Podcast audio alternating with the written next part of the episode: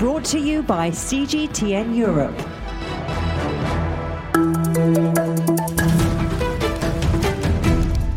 Hello, I'm Stephen Cole. Welcome to the Agenda podcast.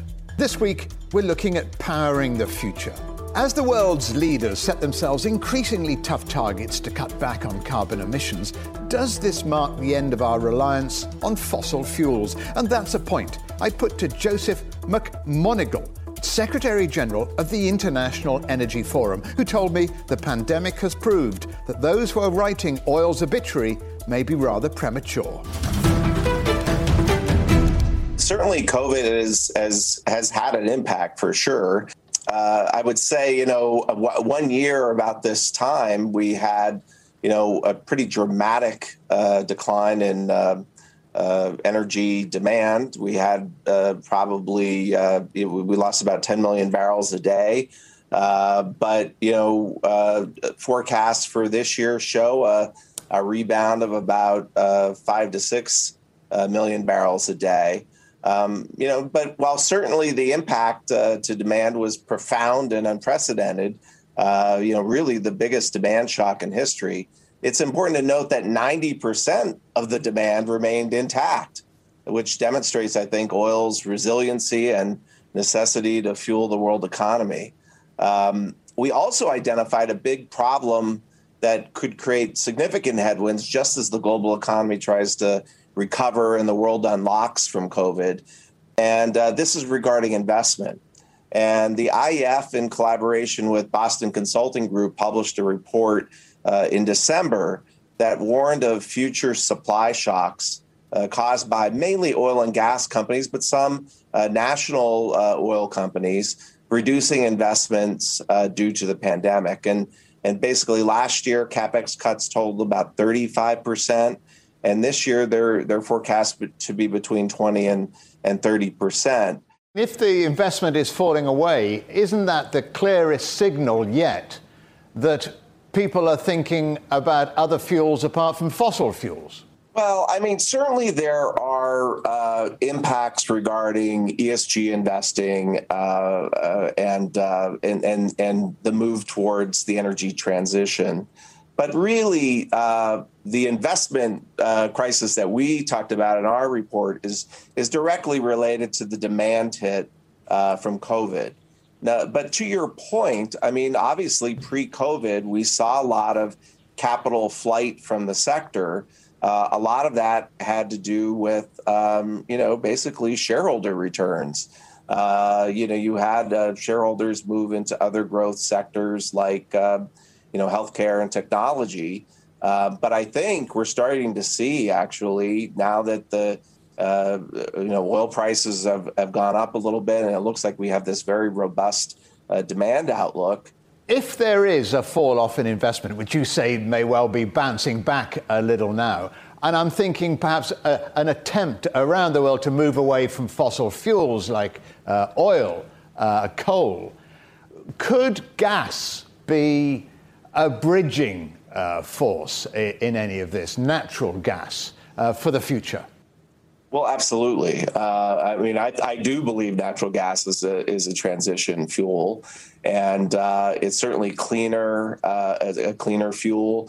We can make tremendous progress from coal to gas uh, switching, uh, absent other you know clean technologies to to burn uh, coal more cleanly. Um, but you know, gas is really going to is is a basically right now clean fuel that uh, can be scaled up, uh, and certainly renewables uh, play a role, but not basically you can't use wind and solar in every every uh, application, and so you're going to need hydrocarbons, mainly natural gas uh, to kind of fuel, I think, this the growing demand in um, in basically non OECD countries, and and you know, really talking a lot of Asia here. Heading towards COP 26, I mean, the ultimate goal uh, is carbon neutral. Is that achievable? Yes, it is achievable. The question is, what are the pathways and is it truly a transition or is this a dis, you know some kind of disruptive and i don't mean disruptive in terms of energy sources but disruptive in terms of of uh, you know the global economy. The important point here is that achieving net zero is not the same as ceasing fossil fuel consumption because there are many technologies in development that that could remove carbon emissions created by burning fossil fuels or offset them. Uh, so limited fossil fuel consumption could still continue even with uh, net zero emissions. Look, I think everybody agrees that achieving carbon neutrality is a huge undertaking that will require really an unprecedented global effort.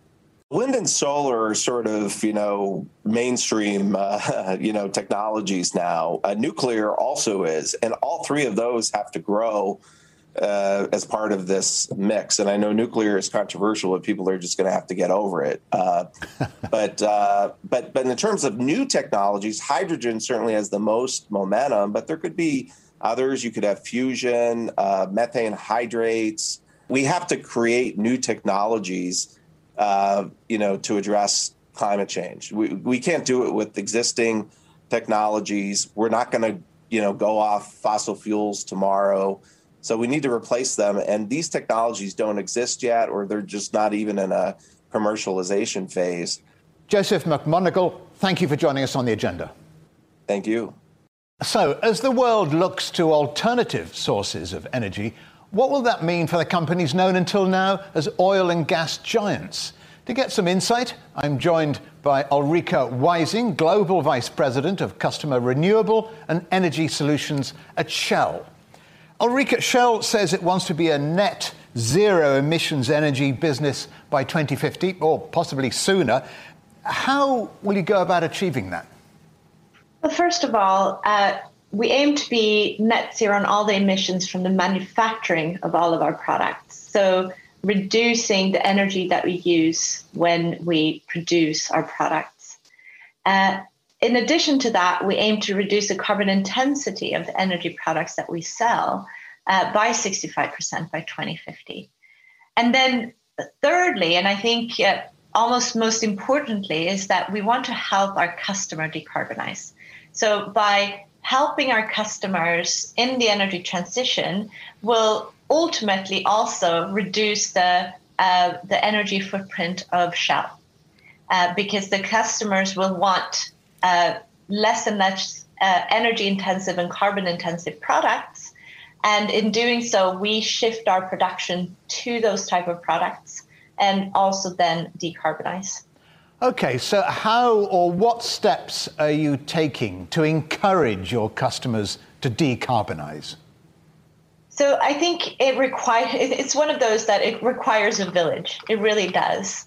Uh, you know, we're working with our customers that we've already had really strong relationship with, uh, and we're we're using the uh, fantastic you know engineering skills that sits within Shell and expertise that we have, and working together with the customer, but also with policymakers to really accelerate the transition sector by sector, but really analyzing the sectors and how sectors can have a sustainable pathway in that energy transition. And that's many different challenges, isn't it? Because there are different sectors, different customers, uh, as you say, aviation, shipping, freight, uh, to name but a few. So, how do you improve their footprints? So, I think that there's many different uh, pathways to decarbonization of the different sectors. And, like you said, not every sector is uh, created equal, nor is any individual company within a sector created equal. Uh, but um, for example, uh, if you take uh, a, a, sector like aviation as a hypothetical example, uh, today, uh, you know, we create emissions when we produce jet fuels that that planes need to fly. But then, if you look at the aviation companies, they then create emissions when they use the jet fuel to fly. And these are scope three emissions. Dealing with scope three starts with reducing the net carbon footprint footprint of the energy we sell to the aviation industry. So that will mean selling increasing amounts of lower, lower carbon fuels over time, such as biofuels, or even in the future, maybe green hydrogen. But even in 2050, some large planes will still need to use conventional jet fuel. And that's why we're trying, we're aiming to be a net zero emission energy business by then. We must work with the aviation industry to help them deal with those emissions that are left. And the answer is likely going to involve balancing those emissions through nature or technology. So it's going to be a while yet before we give up totally on fossil fuels, isn't it? We have gas, uh, uh, electricity generation, and those are going to continue. But take the UK as example again. The coal-fired power plants have not been forced out of uh, operation through regulation per se. They've actually been forced out of operation because they're just too expensive to run, uh, and it's much uh, more cost efficient to build renewables. Uh, so I think we're just going to see that transition continuing to happen. Now, we know that fossil fuel will play a key role in decades to come, and not just for energy, but for a lot of the other things that we need for our day to day lives. Um, uh, but we also need know that we need to uh, play a role in, in transitioning to renewables and low right. carbon fuels. Indeed. Ulrika Wising, Global VP at Shell UK, thanks for joining us on the agenda. 10% of the world's energy is currently provided by nuclear power. Its proponents insist it's the clean and the efficient solution to global energy supply, but concerns among consumers over safety refuse to go away. So, what does the future hold for nuclear power? Joining me now is Dr. Jonathan Cobb, and Dr. Cobb is spokesperson for the World Nuclear Association. What would you say to people who are frightened of nuclear power? Well, I think the thing to understand with nuclear power is that it is something that's providing an enormous benefit at the moment in supplying that 10% of electricity without greenhouse gas emissions, supplying it cleanly. So, generating more electricity than wind, than solar. And it's been supplying that clean electricity for more than 60 years saving the emission of more than 2 billion tons of carbon dioxide each year. So it really is a key part of the, the clean energy mix that we're going to need and we're going to need to grow over the coming years in order to transition to a net zero electricity generation mix. So, where do you place nuclear power in, in the mix of renewable uh, power supplies? Where does it fit in? It fits in by providing a, a constant and reliable supply of electricity. That can be a, a backbone, a foundation to uh, a grid that can then accommodate more generation from wind, from solar, which provide also clean electricity, but are also intermittent because not always you have wind blowing or sun shining when you need it. So combining nuclear with the renewable options, as well as bringing in energy storage, bringing in production of hydrogen, mixing all those together in a, in a future clean energy system, they can all work together to, to make that possible. And we really need to, to move to that system in only a few decades. According to a report by BP, only 10.4% of the world's electricity was generated uh, by nuclear power in 2019 and only represents 4.6% of global energy consumption. Do you think those proportions will rise in the near future? And how high could they go? I think they will have to if we're going to succeed both in having a, a clean energy transition and providing enough electricity, enough energy in order to get to that uh, low carbon mix uh, and still provide enough power to all the people around the world that need it. Um, say, but just 10%. It's 10%. That's more electricity that's being supplied at the moment by wind, more electricity that's being supplied at the moment by solar. So it's a substantial amount, and it's a, an amount that's been there for a, a long time. But there's definitely a need to increase it. I think we need to look at a, a mix of different clean energy technologies working together. Uh, a target that uh, World Nuclear Association has set is for 25% of the world's electricity to be supplied by nuclear energy by 2050. Now, that's an achievable target. It requires a build rate for nuclear power stations That is about the same as was happening in the 1980s. So it doesn't need a, a major development in terms of build. It's something that we've been able to do. It's a, a proven build rate for a proven technology. Mix that 25% of nuclear with all the other clean energy options, and you know, it's a thing that can be achieved. It won't be easy, but it will be possible. Uh, lastly, uh, Dr. Cobb, I mean, we've talked about uh, wind, solar, geothermal, etc., various types of power sources for the future. But is it true to say that really it comes down to nuclear uh, taking over from fossil fuels for a cleaner future? I, th- I think if anybody tells you that one particular technology is the answer to tackling climate change, to moving to a clean energy system, that they're wrong. It's not true. It's a very much more complicated situation. It is going to require all those different forms of clean energy electricity generation. It's also going to require clean energy which isn't electricity. So, one application of nuclear energy in the future would be uh, to generate high temperature heat for industry, so it can be used to replace coal burning in industry. We're also going to need to produce hydrogen cleanly, and nuclear can do that, as well as charging electric cars. So, it really is a very complicated mix. I'm very optimistic that we can achieve a clean energy future, but that optimism doesn't mean it's going to be easy. It's vital and I think nuclear energy's got a vital role to play as part of a mix in achieving that. Dr. Jonathan Cobb of the World Nuclear Association, many thanks for joining us on the agenda. Thank you. Of course, the hope is that one day the world will be able to be powered by entirely renewable, clean, and green energy sources. But how likely is that to happen? And perhaps more importantly, when? Well, joining me now from Abu Dhabi is Francesco La Camera the Director General of the International Renewable Energy Agency. Francesco, at the climate summit in April, President Biden pledged to cut carbon emissions by half by the end of 2030. And that's not very long away, just nine years away. What impact would that have on the renewable energy sector, do you think? The announcement made by uh, President Biden is very, very important because it's giving a very clear sign, signal to the market.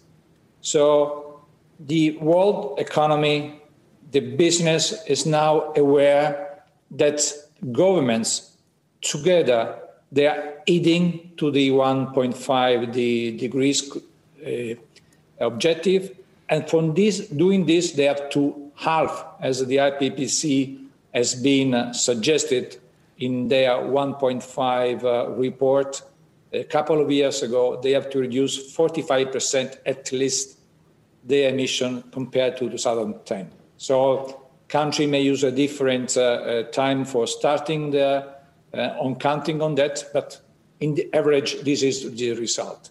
But so many green targets, sustainable targets are set, and the goals are not met. So how can you be so certain that President Biden's target will be achieved?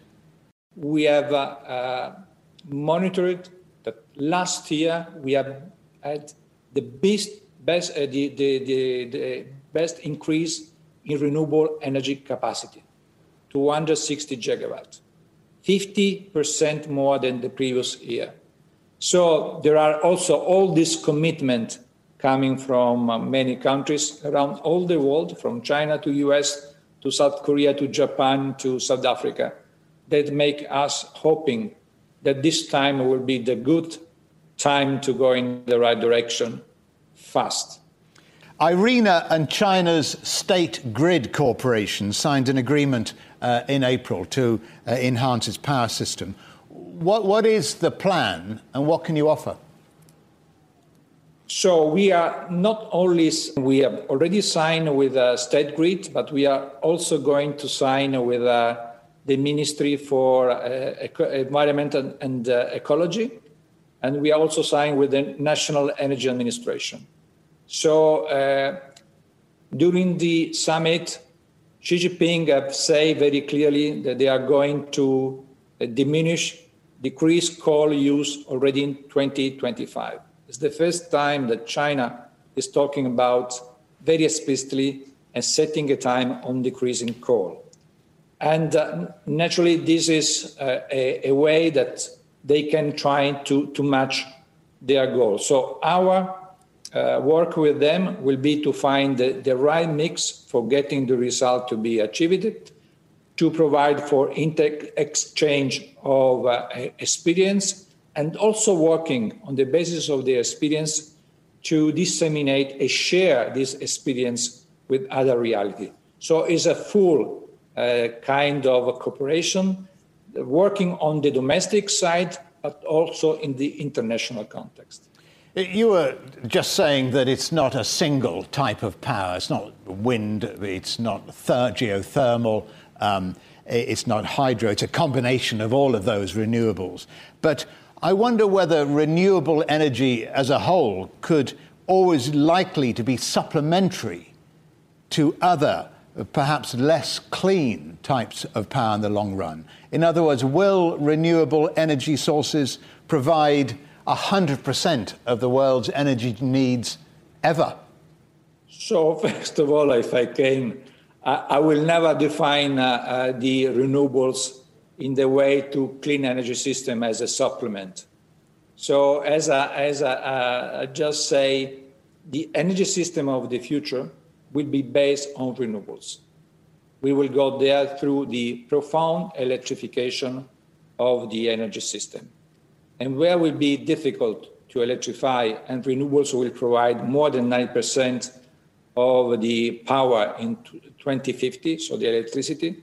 They will be also playing a role for the green hydrogen, so hydrogen that will be produced by, by renewables and we are seeing how the cost of the green hydrogen has been decreasing sharply.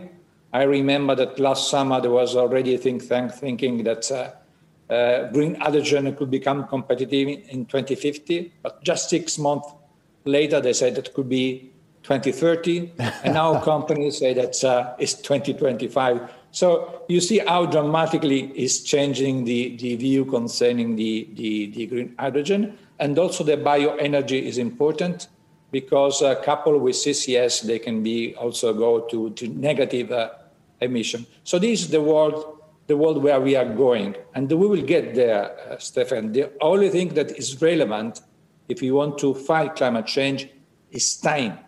So we have to do this fastly. At, at the end of this decade, as uh, we say at the starting of our uh, chat today, we'll say if we will be able to reach the, the, the goal. Because the later we act, the more difficult it will be to get the result, will be more expensive, and sometimes just not achievable. But as you say, Francesco, things are becoming more achievable more quickly than ever before, which is the good news. So, Francesco La Camera, thank you so much for joining us here on the agenda.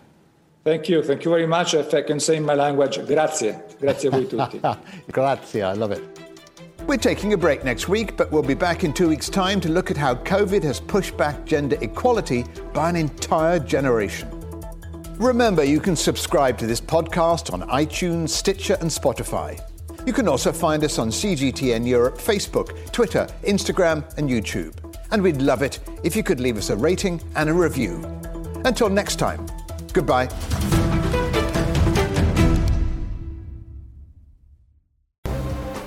The most interesting questions. Are there other living beings beyond Earth? Will man or machine be in charge? Great question. Always have more than one answer. Well, hold on, uh, let me just draw up a list. And always come from more than one person. That's where the credibility lies. The concept of having a machinery which is alive and evolving didn't wait for us. The end of inequality of incomes and wealth around the world, can you imagine how difficult that is at the moment to achieve? Every episode, Stephen Cole, Murray Beveridge, and some of the brightest minds out there shed light on the answers to some of the most intriguing questions. There are two ways of looking at this. Machines can't really discriminate between civilian and military targets. The Answers Project. Maybe we need to just look at this in a bit more detail. Extraordinary claims require extraordinary evidence. The Answers Project, a new podcast from CGTN Europe.